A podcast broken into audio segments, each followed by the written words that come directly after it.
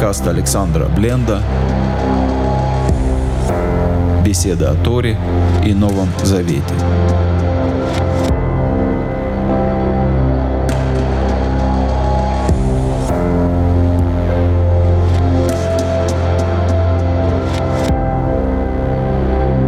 Шалом, дорогие друзья, добрый день. Сегодня необычное время для начала урока. На этой неделе мы будем начинать уроки в 11 часов по киевскому времени, в 12 часов московского времени. Мы продолжаем изучать Тору и будем сегодня читать 32 главу книги Берешит.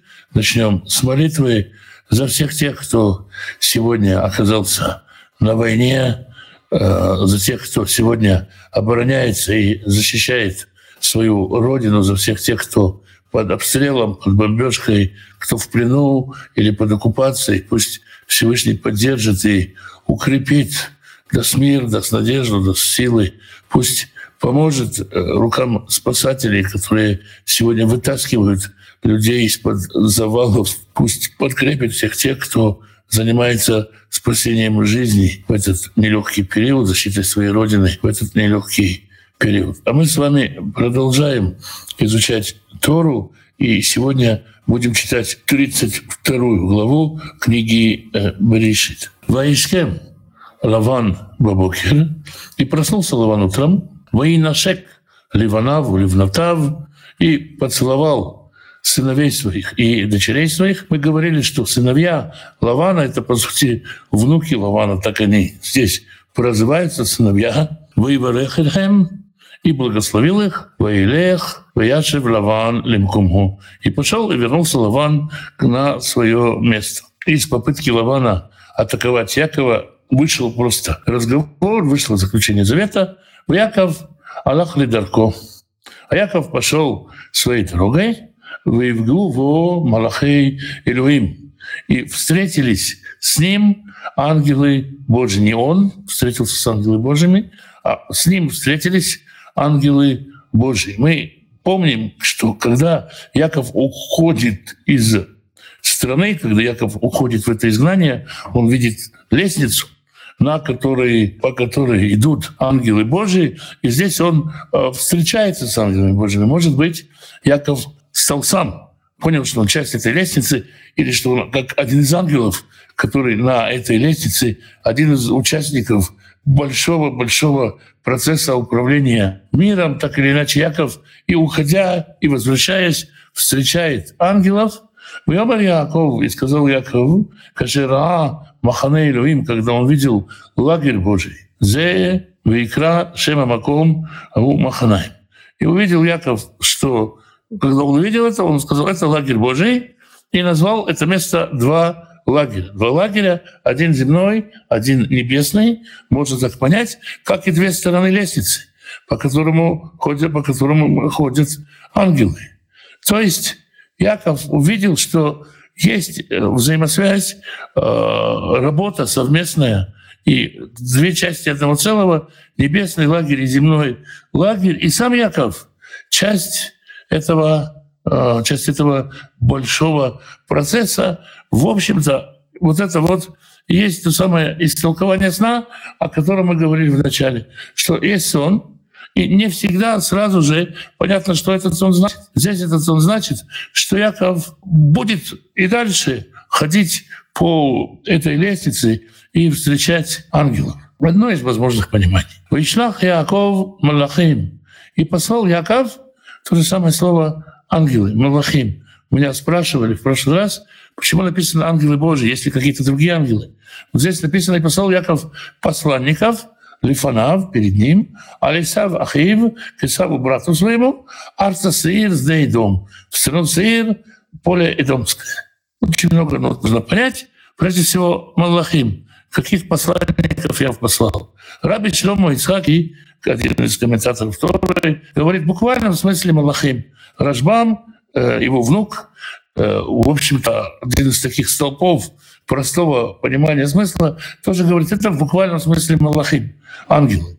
То есть что сделал Яков? Он увидел вот этих ангелов, увидел целый стан, целый сон ангелов или два сонма ангелов. И просто сказал: ребят, идите сюда, сходите, пожалуйста, к моему брату Исаву. Таким образом послал. Другие говорят, что Малахим здесь — это простой смысл посланников. Яков послал посланников своих к своему брату Исаву. Но почему текст заставляет склоняться или думать, что это были просто ангелы? Именно потому, что не случайно в одной главе, в ближайших стихах, имя слово «Малахим» так употребляется. Итак, Яков посылает посланников.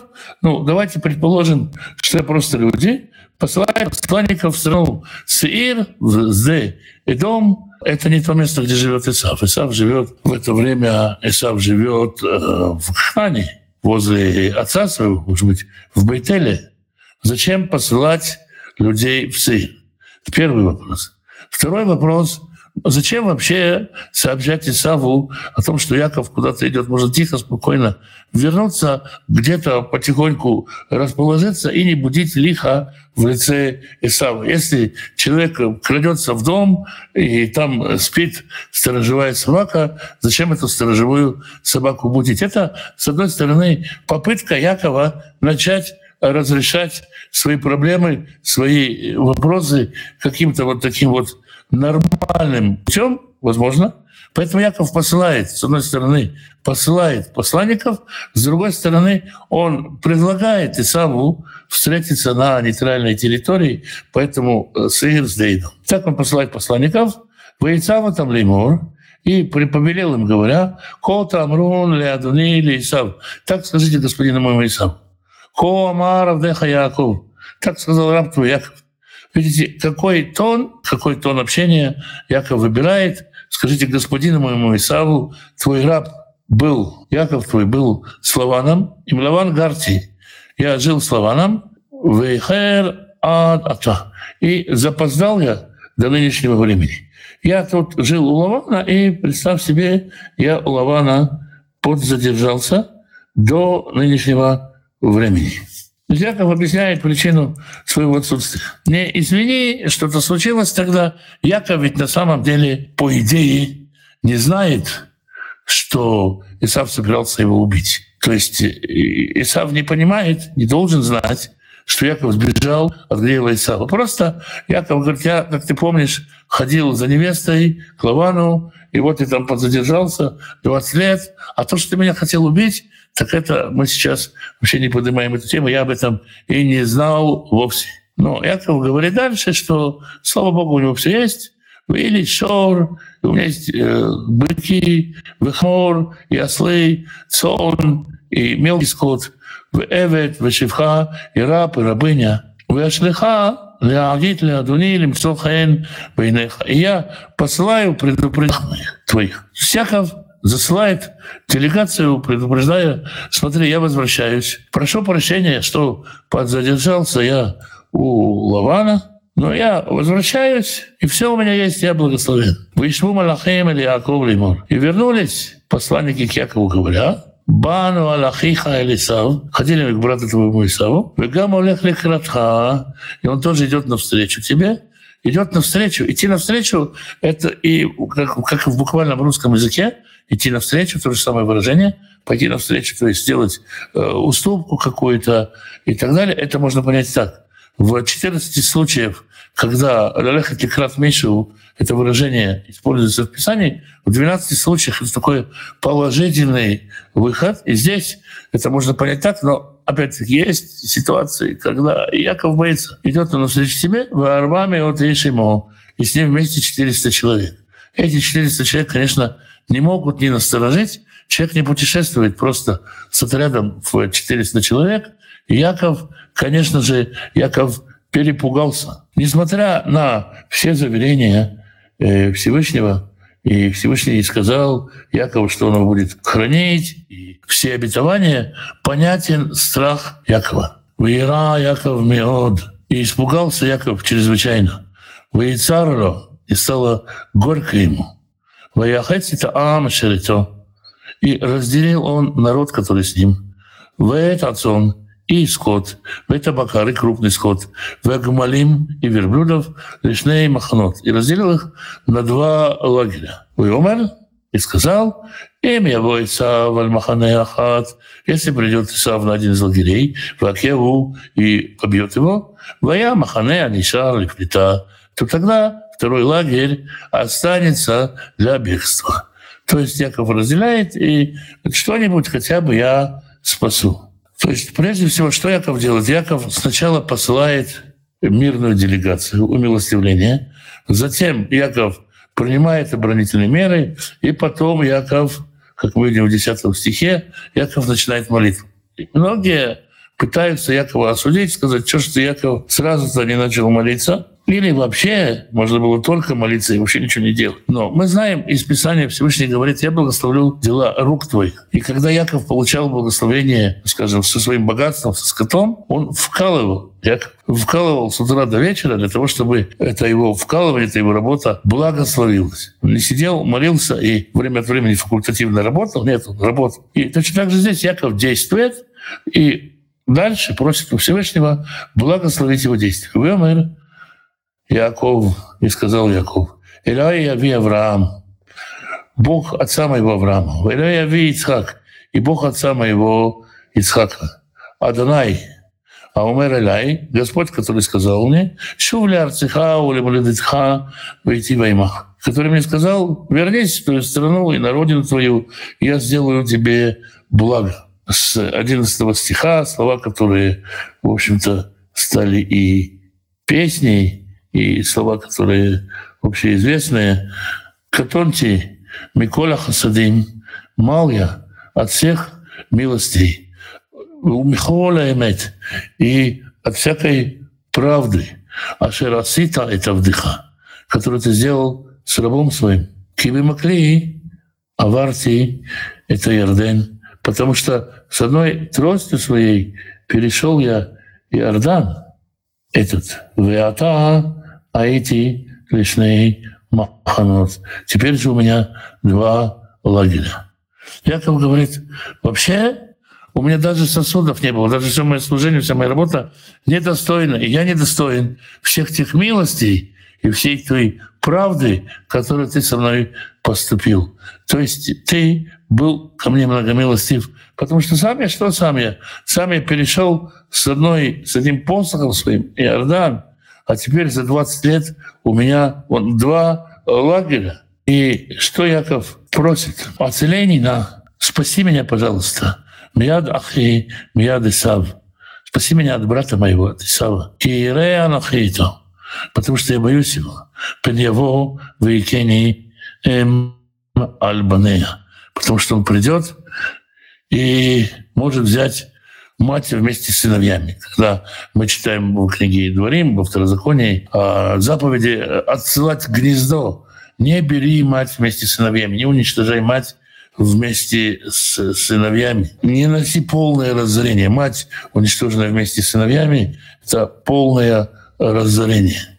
И Яков говорит, я очень боюсь, что Исав может это сделать. Комментаторы говорят, с другой стороны, Яков боится, что если вступить в войну, ему придется, не дай Бог, убить Исава. Это тоже страшно. «Вэта Марта, а ты же, Господь, говорил мне, и ты ватих имах, я благостью ублажу тебя. Вэсам ты дзереха кихоляям, ашерлой сапер миров, и сделаю семя твое, как песок морской, который не будет сосчитан». То есть Яков заканчивает свою подготовку к встрече с Исавом молитвой и говорит, «Спаси меня, ведь я боюсь его, он может убить всех, и как же тогда сбудется твое обетование?» То есть получается, что с одной стороны Яков говорит, «Спаси, ради меня я его боюсь», с другой стороны Яков пытается в своей молитве, можно так простонародно сказать, найти интерес Всевышнего. А ты же обещал твое же обетование, которое должно сбудеться. «Ваелен шам балайлау» и ночевал там. «Ваикаху миннаба баедо» и взял он из всего, что у него в руках, «минха леисав ахив» «минху» брату своему Исаву. Слово «минха» в современном иврите, когда говорят «минха», это понимается полуденная молитва, время полуденной жертвы. Но изначально в Торе «минха» — это дар, жертвоприношение Всевышнему.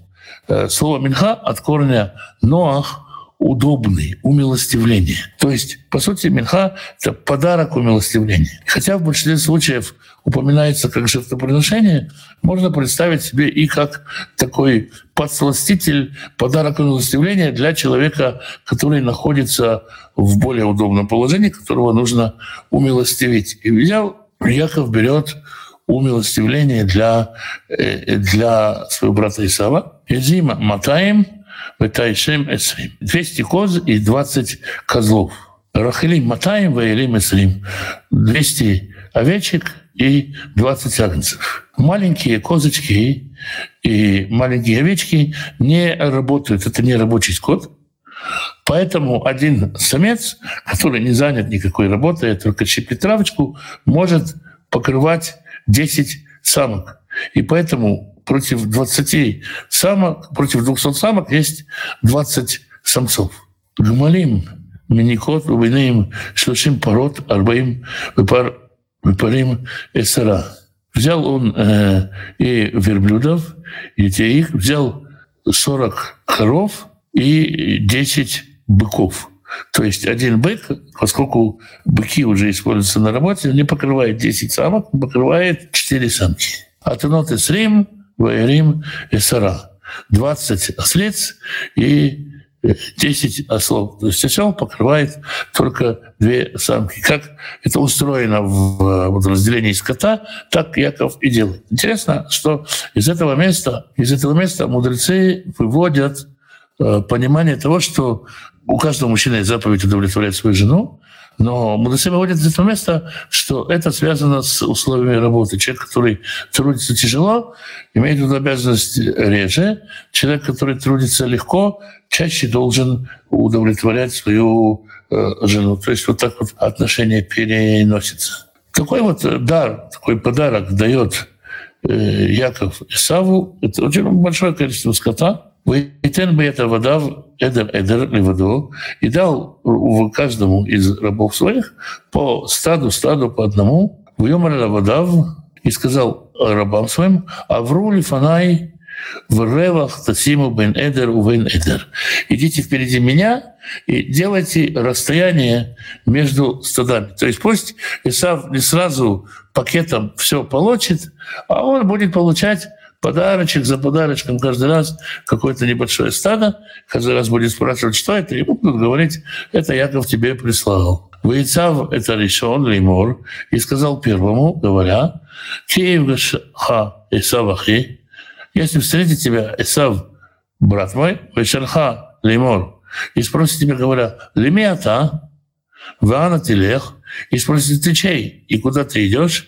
Валими эллифанеха, и чье все это, что перед тобой?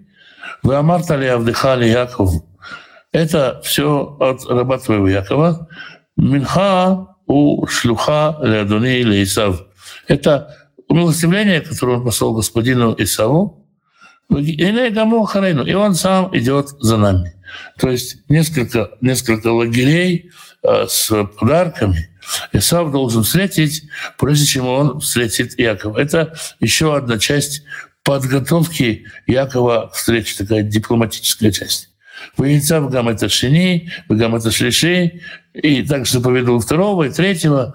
«Вагам гам это коля ульхима харей айдарим». И всяких, кто идет за судами, леймор, кидава разы. «Тидабрун эль Исав», говоря: «Вот так вот будете говорить Исаву, когда вы его встретите».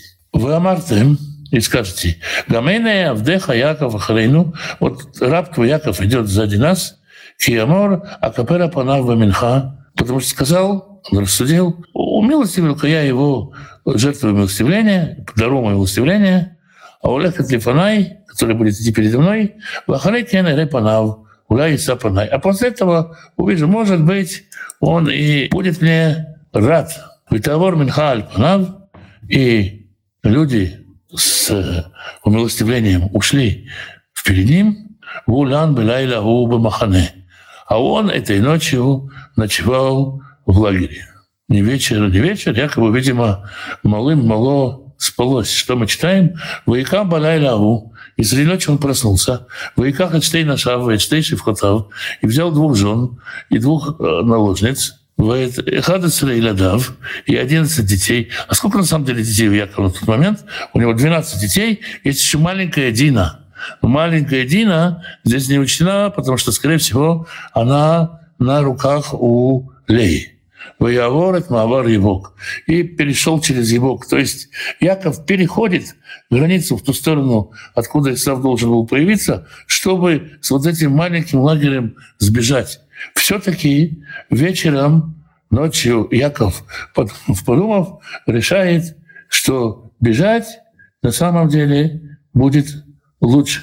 Ваикахам, Ваявирам это нахаль, и взял их, перетащил их через источник, Ваявер это ашерло, и перевел все, что у него. Яков постепенно перетаскивает все, и сам возвращается зачем-то маленьким, видимо. В 25 стихе мы читаем «Ваиваатер Яков леваду». «И остался Яков совсем один». «И остался Яков совсем один», когда он уже перевез, остался, вернулся на другой берег. «Ваявек ишимо ад алют ашахар». И боролся с ним какой-то человек или кто-то, некто до восхода зари. Сколько комментариев, сколько разных мыслей высказывается по поводу того, что это за человек. Очень часто меня спрашивают про сыновей Божьих, которые входили к дочерям человеческим. Это на самом деле гораздо более интересно. Кто же с ним боролся?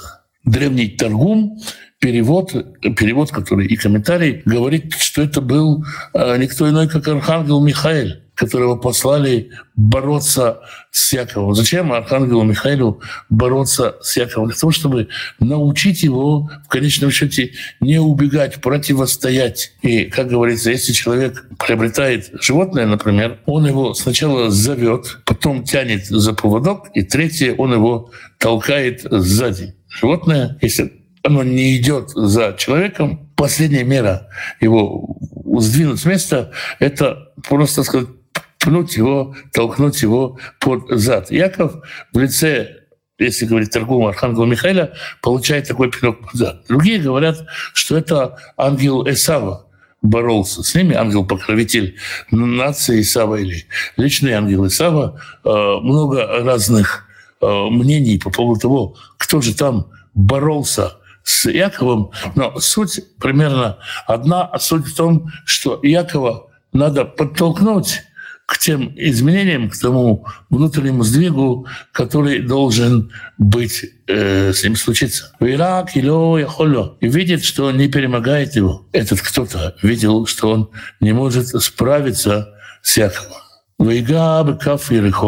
И коснулся он его бедра. Здесь речь идет, может быть, о мышце, которая отвечает за сгиб бедра, а некоторые говорят о мышце, которая отвечает за потенцию, за эрекцию, вот эту мышцу. «Вытакакав Ерых Яков бе Явко ему» и повредил бедро Якова, когда он боролся с ним. Интересное слово «бороться» здесь «авак» — корень, тот же самый корень, что пыль. Пылиться, бороться, опускаться в пыль, быть готовым, опуститься, запылиться.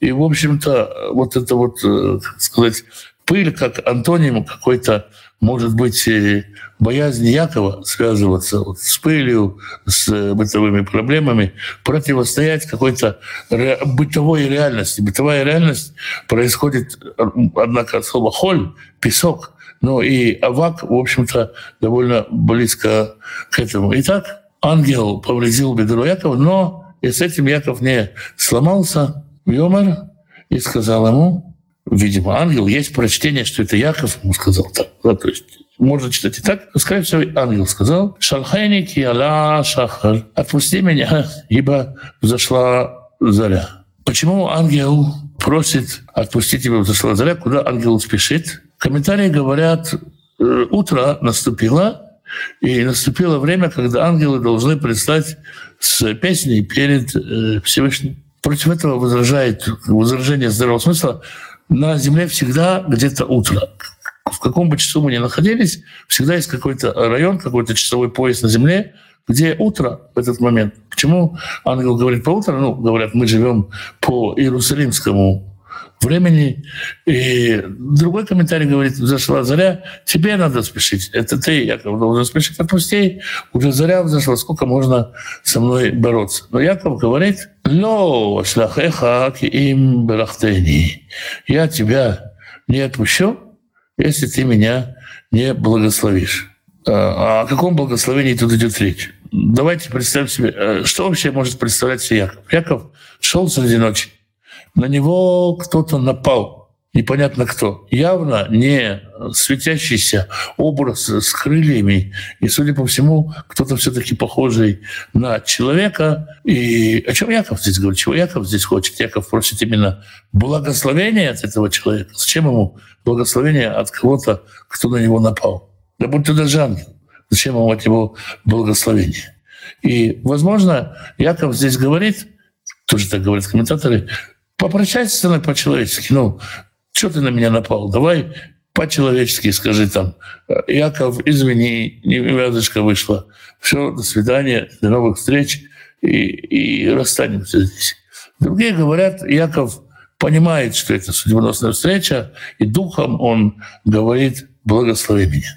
Так или иначе, он просит благословения, и вот что отвечает ему ангел. «Вьомер аляв машимха», и сказал: «Как тебя зовут?» «Умер Яков». Представим себе, что некого ангела Всевышний послал бороться с Яковом и дал ему, можно сказать, портрет Якова. И сказал: вот этого человека ты должен ночью на него напасть и бороться с ним, но не бей его до конца, не в полную силу. Неужели не дали ему и не сказали ему, что это Яков, сын Ицхака, 2108 года рождения от сотворения мира. То есть дали какие-то данные, по которым можно было бы Якова вычислить. Почему он спрашивает имя? Потому что ему важно, чтобы Яков дал его имя. Именно Яков сам произнес имя для того, чтобы понять, что он в это имя вкладывает, и на основании этого благословить. И ангел благословляет его и говорит ему: «Умер, ло Яков, Ямар, о Цимха». Не Яков будет теперь называться имя, ким Израиль, но Израиль. Это не переименование еще. Переименование будет позже Всевышний сам переименует. Но здесь ангел благословляет Якова на то, что имя ему будет изменено. Почему? «Кисарита эмилоим». И вот это слово «сарита», да, если мы посмотрим буковки «шин рейш», они общие для слова «сарита» и для слова «Израиль». То есть «Израиль» ки «сарита». И видимо, что само название «Израиль» происходит от того же глагола «сарита». Что значит глагол «сарита»? Большинство древних комментариев переводит от слова «шрара», то есть «власть». Ты властвовал вместе с Богом, ты участвовал в божественном управлении. То, что мы видели на лестницах, да, и с лагерями ангелов, ты участвовал в божественном управлении. Другие комментаторы говорят, ты боролся с Богом, да, от корня Ишар, бояться. Третьи говорят, ты утвердил праведность Божью. Потому что мы видим, что Яков все время говорит, что Божьим благословением ему это досталось. Так или иначе, ангел говорит, тебе будет называться имя Израиль, потому что ты правил вместе с Богом и с людьми и смог. В чем суть этого переименования? Какая разница? Как ты будешь теперь называться? Подумаешь, благословение. Не зови меня Хаим, а зови Володя. И что? Будет он теперь называться Израиль. Дело в том, что Яков — это хитрюга, прощелыга, проходимец. И все, что он получил, всем всегда говорили про Якова: он там достал, потому что он пройдоха, потому что он вот такой вот хитрый, ушлый дядька Яков, и вот его так и зовут. Все это, все он ухватил, украл, утащил. И здесь ему говорится: Израиль, ты будешь прям перед Богом. Все будут понимать, что то, что ты имеешь, это не нажитое хитростью, а нажитое через благословение со Всевышним. Потому что ты смог наладить работу с Богом и с людьми. И, в общем-то, Израиль становится своего рода посредником между Богом и людьми, встает на эту лестницу между небом и землей, и можно перевести слово «Израиль» как «Ишар», прямой «Эль», то есть как утверждающий прямоту Божью, как утверждающий власть Божью. С другой стороны, если мы все-таки говорим о борьбе, то есть такое понятие, как заступничество, когда Моше заступается за народ и говорит: «Спаси, если ты не простишь, то смотри меня из книги», или другие пророки, которые заступаются за народ. На Израиле лежит заступническая, ходатайственная роль за все человечество. Ну, в данном случае пока на семье Израиля очень многоплановая, имя очень многоуровневое. И снова каждый из комментаторов, когда комментирует, это больше говорит о комментаторе. Вот такие вот уровни понимания существуют. Яков тоже хочет понять, а что вообще такое произошло, почему вдруг ему такое говорят. «Ты вообще кто, мужик, что ты такое говоришь?» «Вишали Яков и умер». И спросил Яков и сказал: «Агида нашимха, скажи мне имя твое». «Вы умер?» И сказал: «Лама затишалишь ми». И сказал: «Чё ты будешь спрашивать моего имени?» То есть ты понимаешь, что я здесь просто ангел. Я здесь просто почтальон, который доставил благословение. Какая тебе разница, как меня зовут? Воевереху Тушан — это, скорее всего, Яков благословил его там. Яков отпустил его и благословил его, сказал: «Ну, спасибо тебе за благословение. Приятно было познакомиться, побороться». И на том они расстаются. «Вайкра Яков шем Маком», и назвал Яков имя этого места Паниэль, лицо Божие. «Кираити Элюим паним аль-паним», потому что видел я Бога лицом к лицу, в эти нацеливший, и спаслась душа моя. Видел ли Яков действительно Бога, или это его впечатление? И как бы, что это значит видеть Бога? Видел-то он, конечно, ангела, но снова мы говорим, что Писание полно гиперболами, особенно в словах людей. «Ваизрахра шамеш кашер аварит Пануэль», и взошло солнце, когда он проходит через Пануэль, «вуц аля аль-Ерихо», и он хромает бедром. Мидраши, комментарии говорят, что когда солнце взошло, он и перестал хромать, и он цельным пришел в Бетель. Мы об этом еще позже будем говорить и дочитаем до этого места. Ну и дальше такое примечание, можно сказать, рассказчика. Мы знаем, кто у нас рассказчик. «Аркен ло яхелю бне Исраэль гида наше». Поэтому сыновья Израиля не едят клокобедерную жилу, аркаф юрех, которая в бедре, а даёмазы до сегодня. «Кинага, быкав, Ирхаяков, бегита наше», потому что ангел коснулся бедра Якова, коснулся этой самой жилы. Действительно, эта жила и сегодня убирается, и сегодня сыновья Израиля ее не едят. Ну, вот такая у нас получилась глава. Вопросы? Скажите, пожалуйста, почему тот, кто боролся, явно сильнее Якова, не справлялся?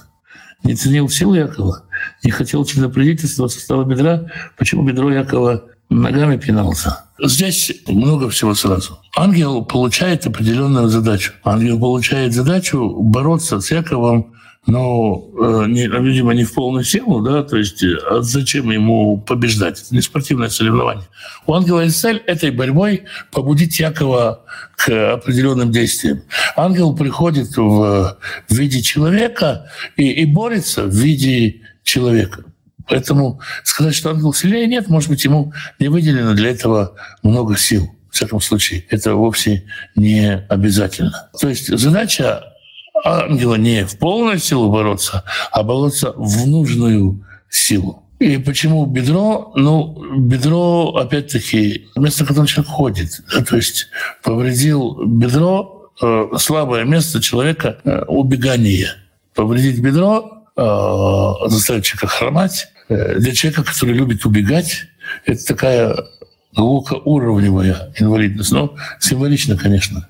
Как по-вашему, если Израиль, борющийся с Богом, то потому, что Богу хочется дерзновенных борцов с собой. И мне кажется, что Бог выбирает людей, как Авраам, который, скажем, заступался за Содомлян, Моше, который заступался за свой народ, и другие пророки, которые стоят в проломе. И да, мне кажется, что Бог ищет заступничество на земле.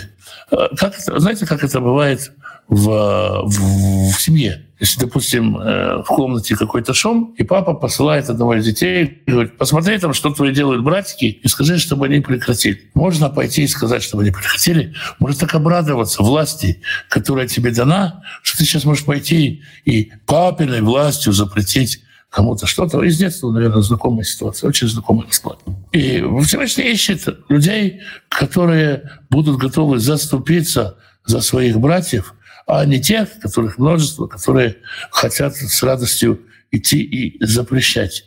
В этом смысле, я думаю, что, может быть, Яков, который прошел через осознавание своих недостатков, через слабости, через немощи, он хороший кандидат на то, чтобы быть дерзновенным борцом с гневом Всевышнего, с гневом на небесах, заступничеством на небесах. По-моему, это хороший пример. Но это не значит, что нужно во всем с Богом спорить. И, конечно, послушание тоже важно. То есть, но дерзновение как качество, способность к заступничеству. Моше, сказано про Моше, что он был во всем верен Всевышнему, да, но в то же время в какой-то момент он заступился за свой народ. Это верность и дерзновение как часть верности Всевышнему, оно Всевышнему нужно иному. Почему дальше Яков не называется Израилем? Например, в случае с Авраамом. Заранее спасибо и благословение вам. Потому что Яков не реализовывает до конца, это задача мировая, не реализовывает до конца себя как Израиль. Он то Яков, то Израиль. То есть вот это качество Израиля у него развивается всю его жизнь. Ну, пока он еще не переименован. Я говорю, что будет еще одно переименование, Всевышнего переименует. Ну и дальше сказано, что Авраама никто не называет Авраамом. Уже Авраам и Сарай точно так же, и дальше так. С Яковом все непросто, потому что Яков всю жизнь борется между Яковом и Израилем. Этот Яков в нем только растет. Яков перемиг, потому что у него был сильный дух, у него за спиной была его семья, за Яков вниз предповедалась. Яков помог, Яков победил, потому что у него был сильный дух, за спиной была семья, за какой у нас ответственность. Красивое описание. Ну, можно и так сказать. Якову нужно было вернуться. Этого чувака Яков вообще не знал, не понимал, что ему нужно. Но еще я думаю, что, конечно, здесь Бог все так устроил, Бог сдержал ангела, поэтому Яков мог помочь. Конечно, если бы ангел во всю силу явился, то ни дух, ничего Якову бы не помогло. Но Всевышний дал Якову возможность вот на максимуме своих сил победить ангела. А максимум сил действительно в том, что сзади семья, сзади его ответственность за своих близких. И поэтому радует, что есть такой вопрос, радует, что он украинскую мовою запытан. Какого же его не едят? Это сухожилие, то его и так есть невозможно. Сухожилие есть невозможно, но какие-то жилы, мышцы мы едим. Обычно при разделке задней части туши разрезается бедро и вынимается эта жилка. А так мы же едим мясо с жилками, которые, скажем, расставляются при варке и так далее. То есть вполне себе возможно его съесть, скажем, при долгой варке, при долгой обработке и так далее. То есть эту жилу другие народы едят, а евреи не едят. Эта операция называется Никор, разделка туши. Это происходит с разделкой туши баранины, говядины. Поэтому в израильских магазинах труднее найти заднюю часть животных, потому что она требует большей обработки. Вроде бы все, вопросы закончились. Тогда что завтра в то же время на том же месте. Всем хорошего дня, хорошего вечера. И пусть Всевышний хранит всех тех, кто сегодня оказался в такой тяжелой, страшной беде. Всем доброго вечера, до завтра и шалом.